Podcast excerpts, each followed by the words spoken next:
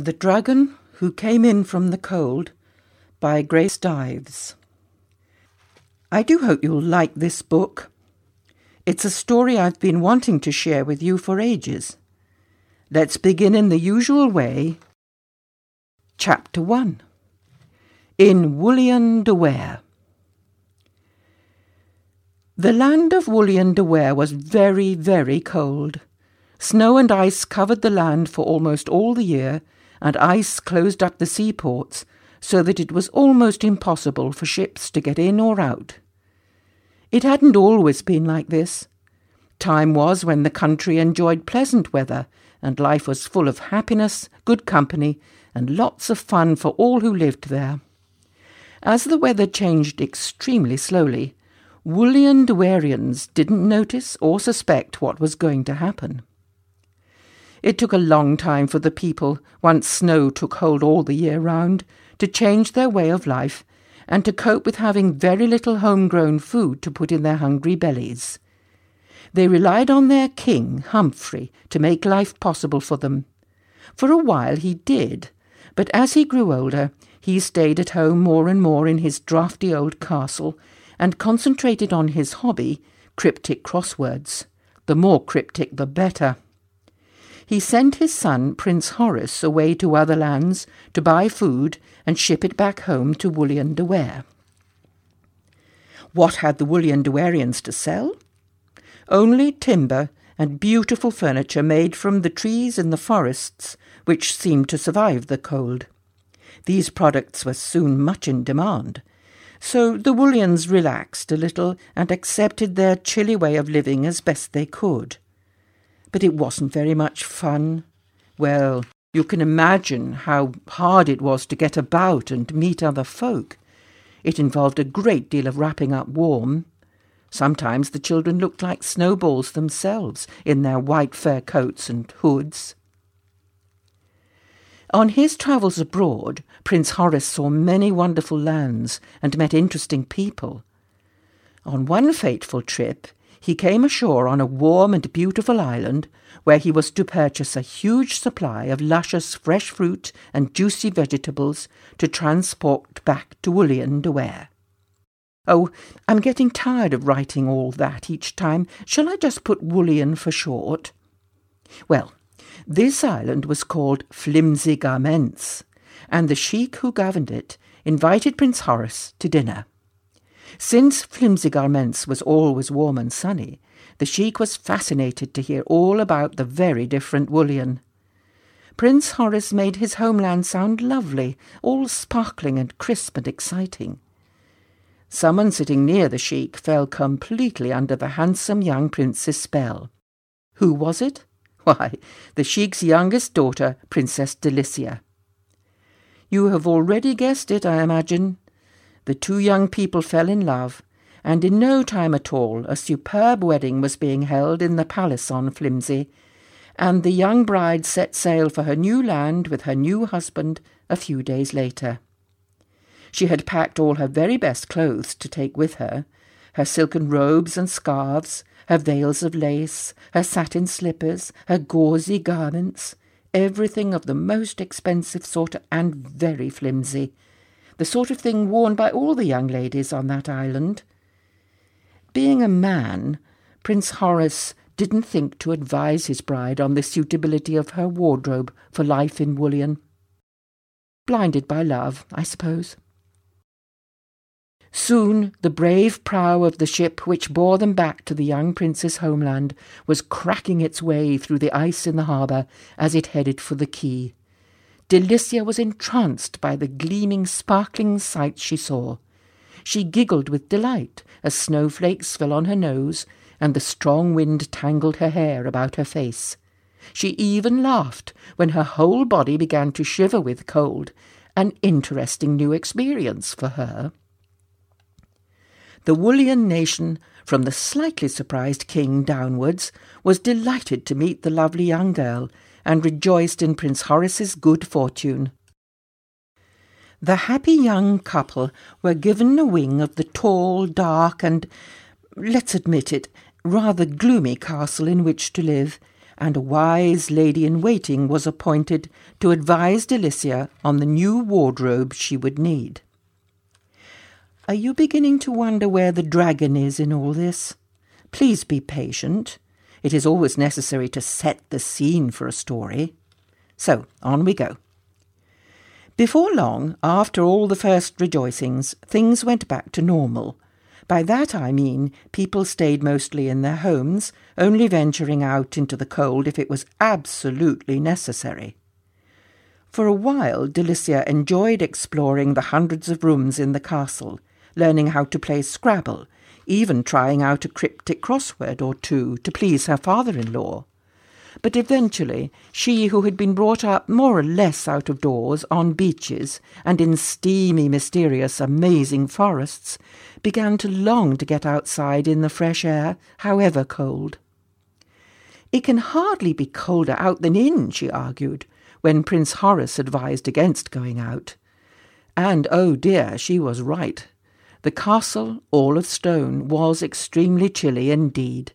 And of course, since timber was the only resource the nation had to sell for the food it needed, very little of it could be spared for log fires in the hundreds of its fireplaces. But Delicia was feisty, and once her husband had set off abroad on his next food trip, she began organizing an adventure for herself. She nagged and nagged her lady in waiting until the poor soul gave in and went to the stables, where she appointed a young groom, Ginty, to saddle a suitable horse and accompany the princess out on her first ever expedition in her new homeland. Can you imagine how proud and excited Ginty felt? While the L in W went back to wrap up her mistress in suitable furs and mufflers, Ginty prepared a glorious bay mare for the princess to ride, and walked the horse to a side gate of the castle. Very soon a bundle of a princess emerged. With hoots of joy she mounted the horse very skilfully, dug in her spurs, and clattered off, leaving Ginty way behind. He clambered onto his own little animal and chased after her. Well, they had a splendid ride, and the princess was full of glee as she looked from side to side, marvelling at all she saw, and seeming unaware of the cold biting at her little nose. For a long while such rides were a daily event. Delicia began to chat with Ginty about absolutely everything that came into her head. She seemed much, much happier. Thank goodness, I say.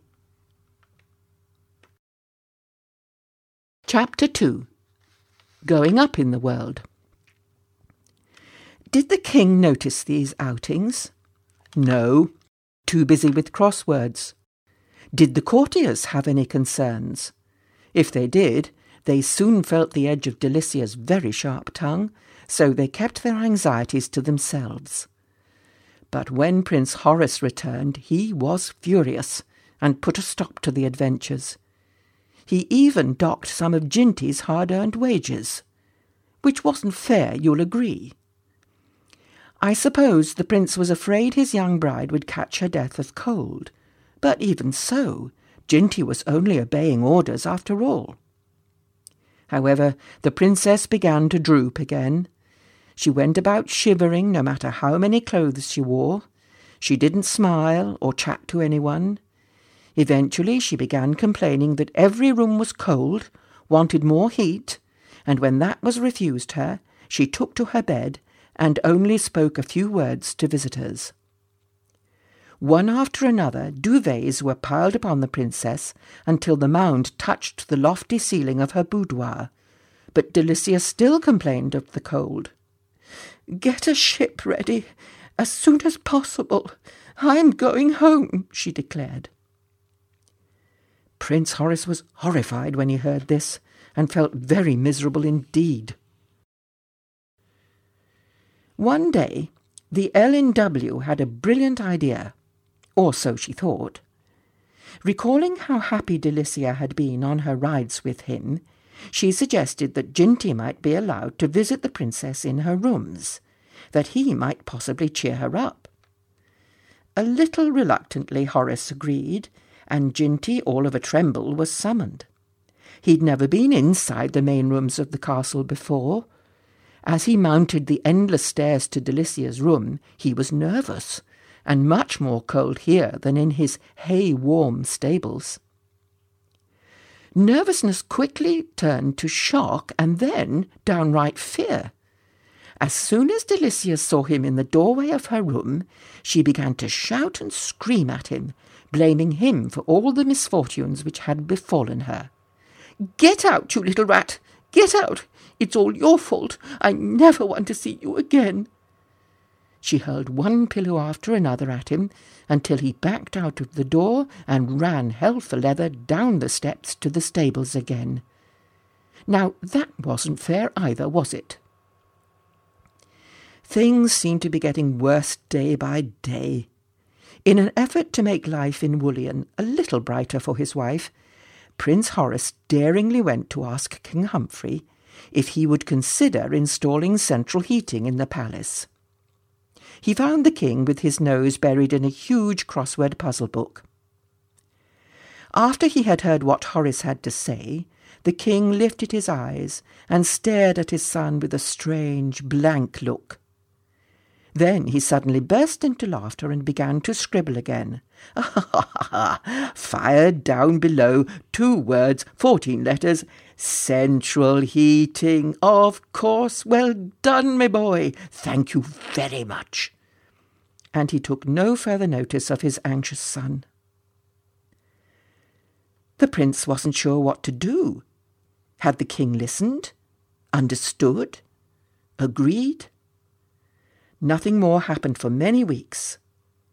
Those servants who had overheard the incident talked eagerly about the possibility of more comfort to come. Ginty got to hear of it too, but took little interest. More and more he became the object of many a jibe and rebuke as being the cause of the lovely princess's decline. One extra cold morning he could bear it no longer. He leapt onto his favourite horse, clattered away over the castle's frozen moat, and galloped and galloped and galloped, he didn't care where. His face burned in the scorching cold wind. Tears ran down his face. He could hardly see through them. He felt utterly miserable and alone and misunderstood.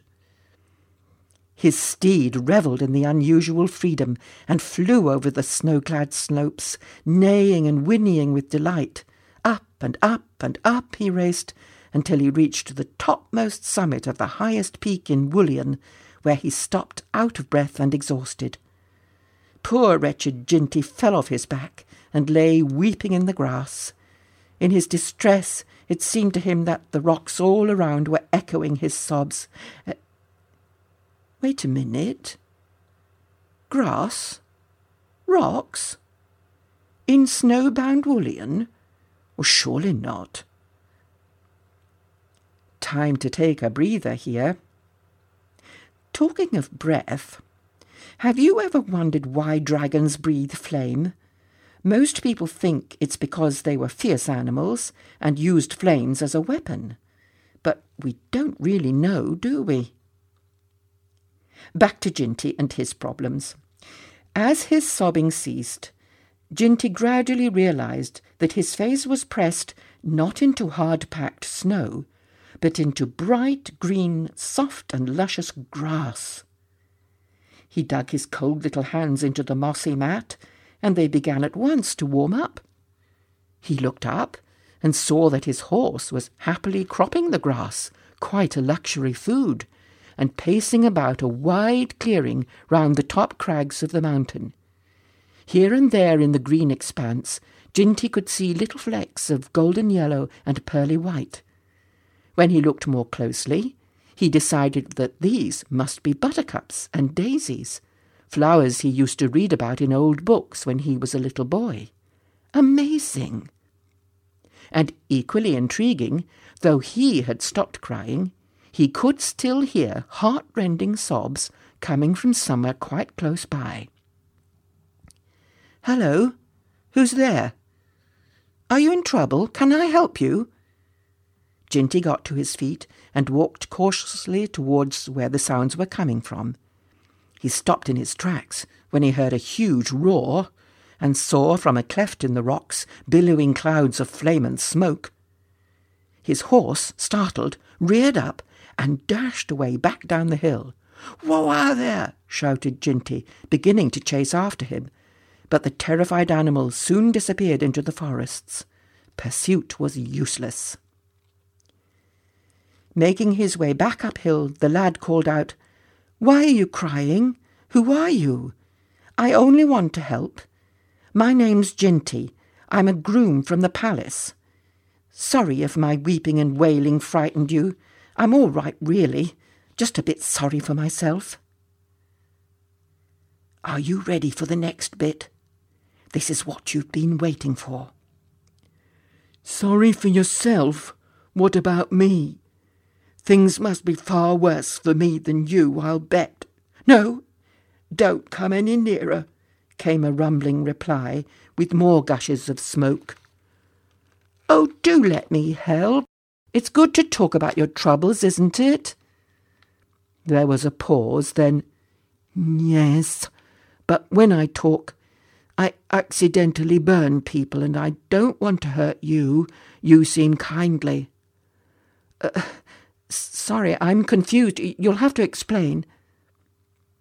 After a deep sigh and a real volley of sniffles, which sent a fine burst of flame from the crack in the rocks, the voice said, Ever heard of dragons? Ginty could hardly believe his ears. Yes, I've heard of dragons.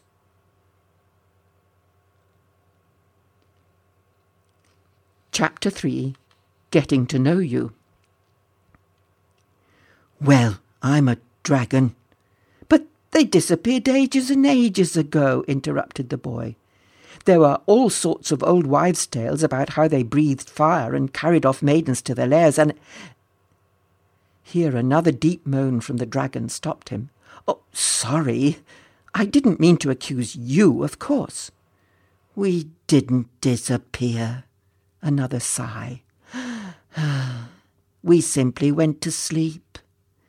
The land got too hot for us dragons. We like it cold. The colder the better. Many dragons developed the awful dragon disease, which can be fatal, you know. I remember my mother sending me away up a mountain because she said it would be cooler there, and so perhaps I wouldn't fall ill. She was crying. I didn't understand why then, though I I do now. Some sniffles here. Well, I climbed up and up, leaving them all behind, until I was too tired to climb another step. I found this place and must have fallen asleep. When I awoke a little while ago, I, I went searching for other dragons everywhere. I couldn't find any, so I came back here. I'm hungry, and I'm lonely, and I don't know what to do. Now, Ginty was a bright lad, as you'll have gathered, and quick at putting two and two together. Ah, I begin to see what's happened, he murmured to himself. He'd heard many a tale of the olden days from the coachmen and stable hands. Long, long ago, they told him, Woollion had been warm, but then it grew cold. He began to think now, though, suppose Woollion had been cold before it was warm, and then had grown cold again for a second time. I hope you are following me. The presence up here of a sleeping dragon gently breathing its way through hundreds of years of dozing must have warmed just the summit of the mountain, melting the snow and ice. So, here, and only here in the whole of Woollion, grass flourished again, and meadow flowers bloomed. The lad plucked up courage. Look, couldn't I come a bit closer to you? I'd really like to see you. If you don't mind, that is.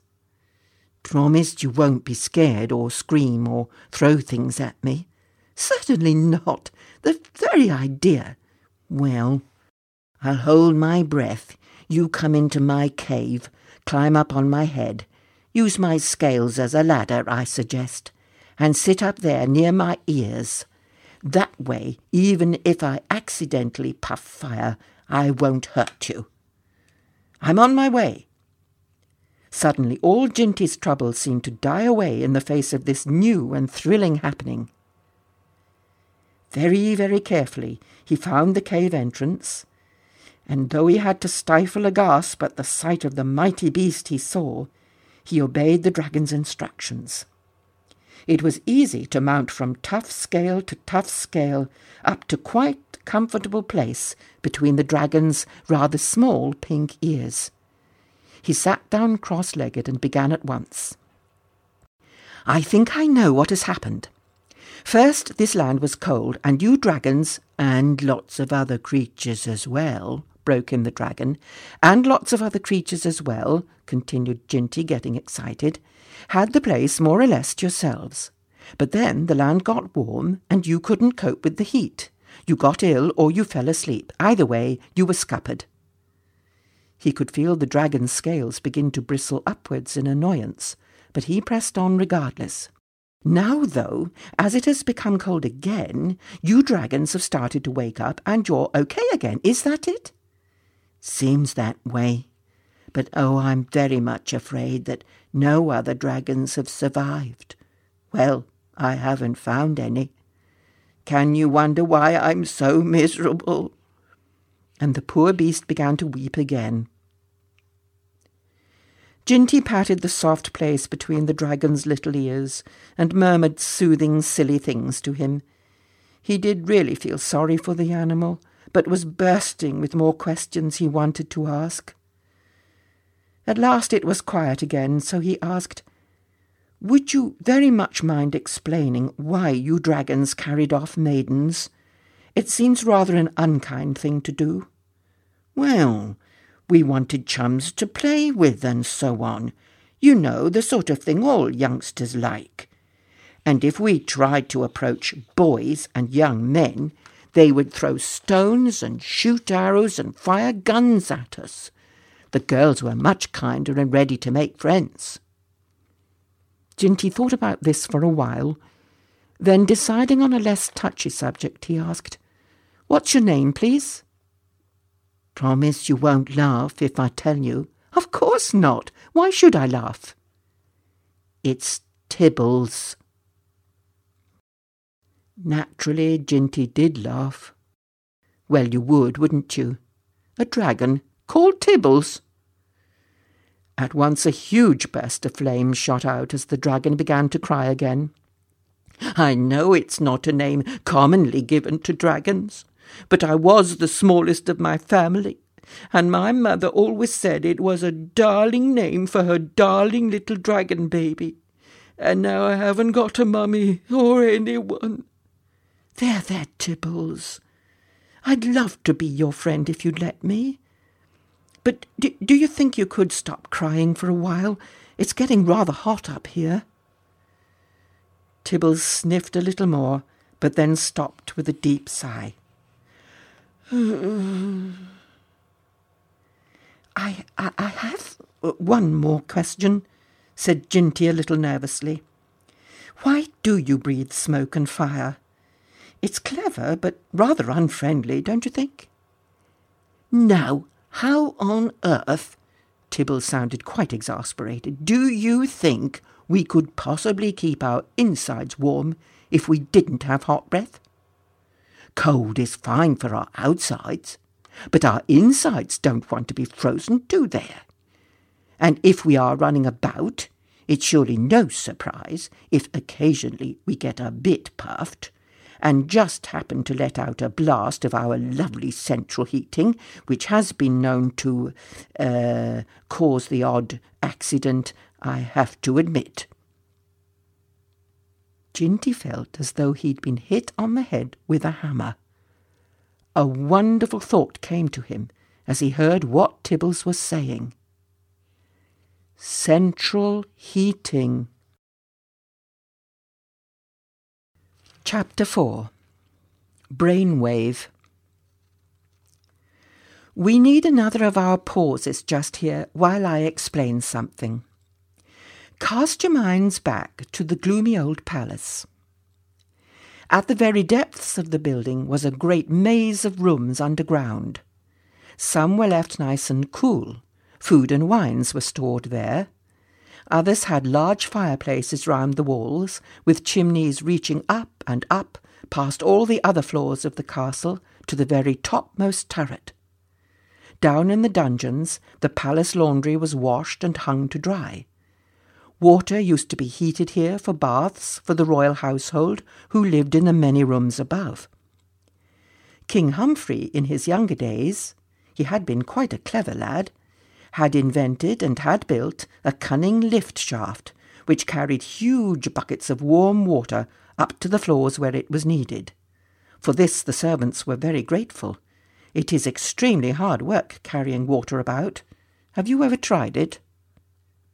However, now that the weather was always cold, these huge spaces were left dark and gloomy and hardly used at all. Wood simply could not be spared for any cellar fires, which was why the castle had become so bitterly cold, you see. So, about this wonderful thought that came to Ginty. A sudden vision had come into his mind of the underground rooms of the palace. Just like a huge and cool cave, the very sort of desirable residence for a dragon, perhaps? Tibbles? Yes, came the rather mournful reply. How would you like to come and live in the castle where I work? And Ginty described what he had in mind. He spoke of the castle dungeons, of Princess Delicia's unhappiness, of her threat to leave her young husband and return to her home.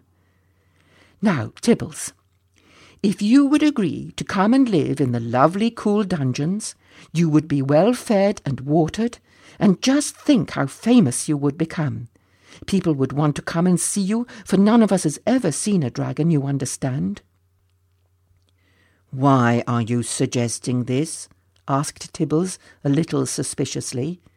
He was remembering the bows and arrows and stones and bullets which he had had to learn to dodge in days gone by, missiles thrown by fierce and angry people.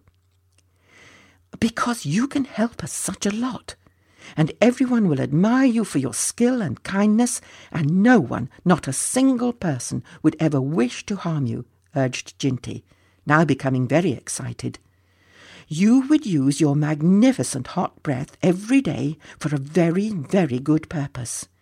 You could puff it up all those chimneys I spoke of, and in no time at all the castle would be warm, and then Princess Delicia wouldn't want to go back to her home, and everyone else would be happy and cheerful, and oh, it, it would be so wonderful.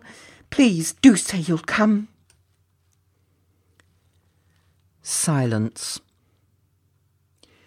Try as he would, Ginty couldn't think of anything more he could say to persuade Tibbles so he just sat stroking the dragon's soft little ears. At last he heard, in a quiet, thoughtful tone from the beast beneath him, So, you'd be using my central heating, is that it? You know, I am warming to the idea. At that, Ginty burst out laughing. Oh, Tibbles, you said warming to the idea. Get it? A joke. Tibbles gave a huffy puff of smoke, and he too began to laugh. All right, then, let's do it. Now we're hot on the trail. Another joke, see? His huge body heaved as he chuckled. He chuckled so much that in the end Ginty was bounced right off the dragon's head and went tumbling down onto the gritty floor of the cave. There he lay, still doubled up with laughter, excitement, relief, and just a little shiver of fear. What had he started? To execute the next step in his plan would require all his courage.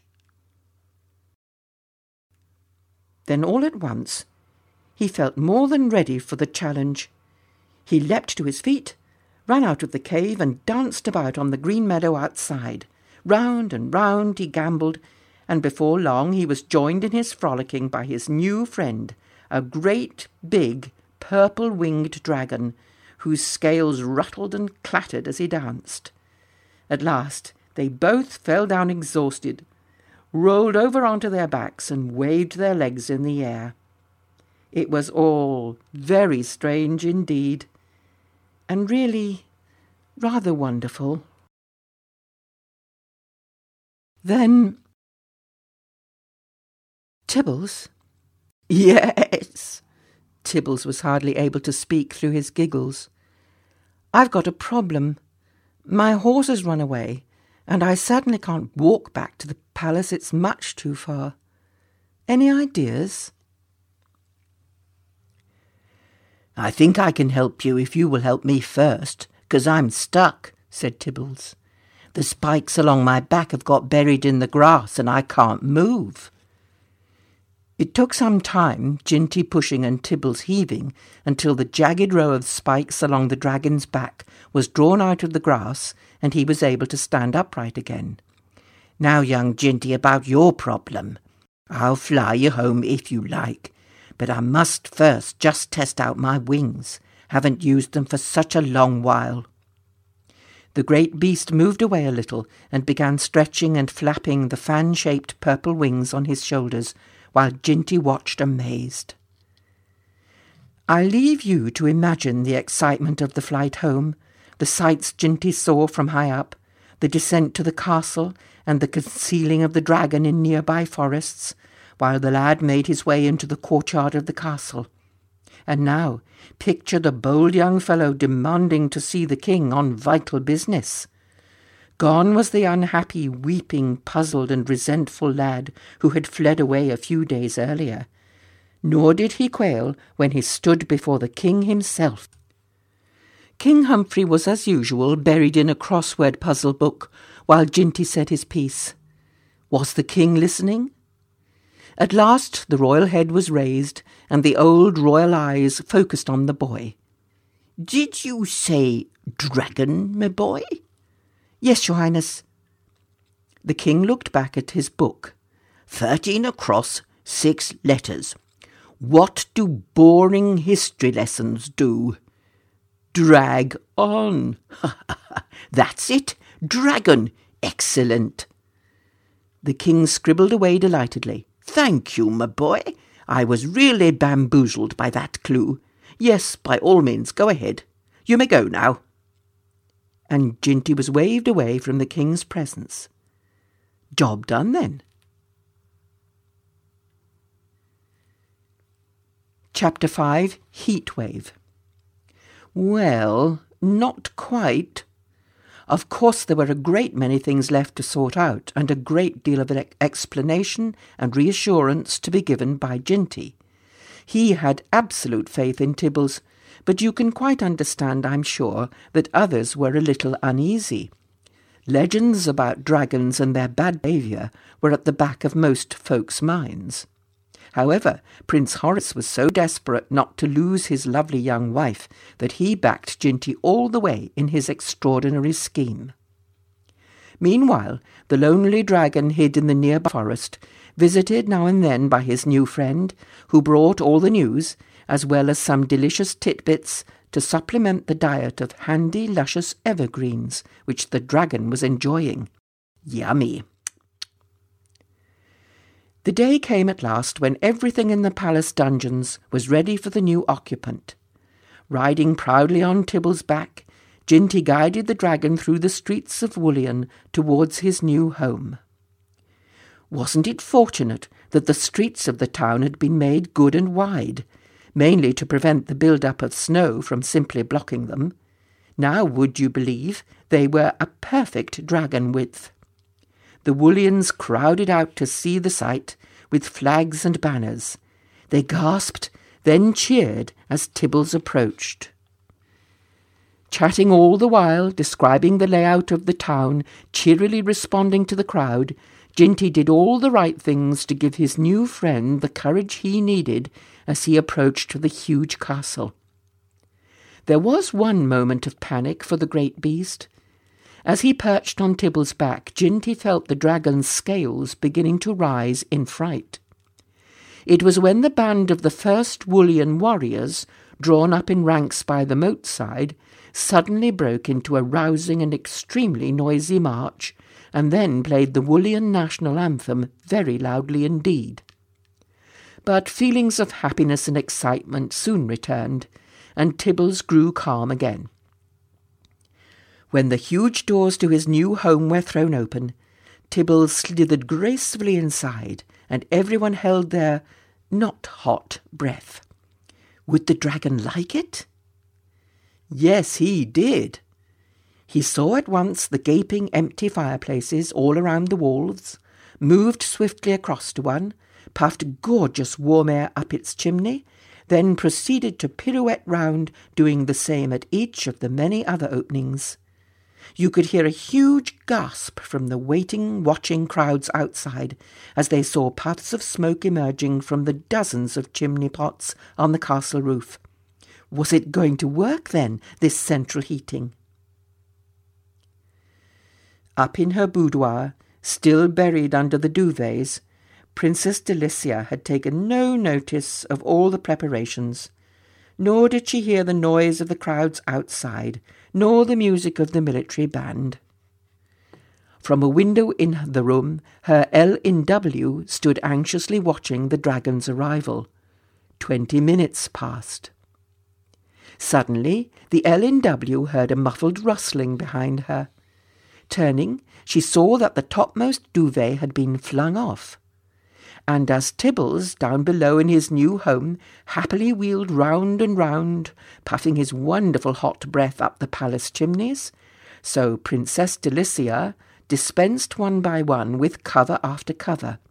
At last she emerged, red-faced and a little sweaty. I'm warm, Ellen W. In fact, I'm almost too hot. Hooray! Cancel the ship home at once, please. I'm staying. In rushed Prince Horace, who had been listening at the keyhole. There was a lot of hugging and kissing. The L.N.W. waved her handkerchief from the window to show all was well. Cheers rose again from the crowds below. The band struck up more merry tunes. The people danced about. The castle grew steadily warmer, and at that day's end the king put down his crossword book, summoned Ginty to the now cosy king's parlour, and with his royal sword declared our brave young groom Sir Ginty of Woollion. What a day! As darkness fell that evening, one happy dragon curled up in a nice cold dungeon, the palace people went to sleep in warm beds up above him. Princess Delicia put on one of her flimsy garments, which she'd brought from home. Flimsy garments. Get it? Which pleased her happy young husband a great deal, and Sir Ginty went back to his new quarters close by the dungeons, weary but triumphant. His wonderful idea had worked. As he lay waiting for sleep, he smiled to hear gentle snores coming from Tibble's bedchamber. Oh, Things are going to be very different from now on, he sighed happily. I know what you're longing to ask. How could a dragon possibly talk, let alone speak Woollianese? Do you know, I've absolutely no idea. And it doesn't really matter, does it? Let's leave it there for the moment, shall we? By the way, is it just me or is it really very warm in here?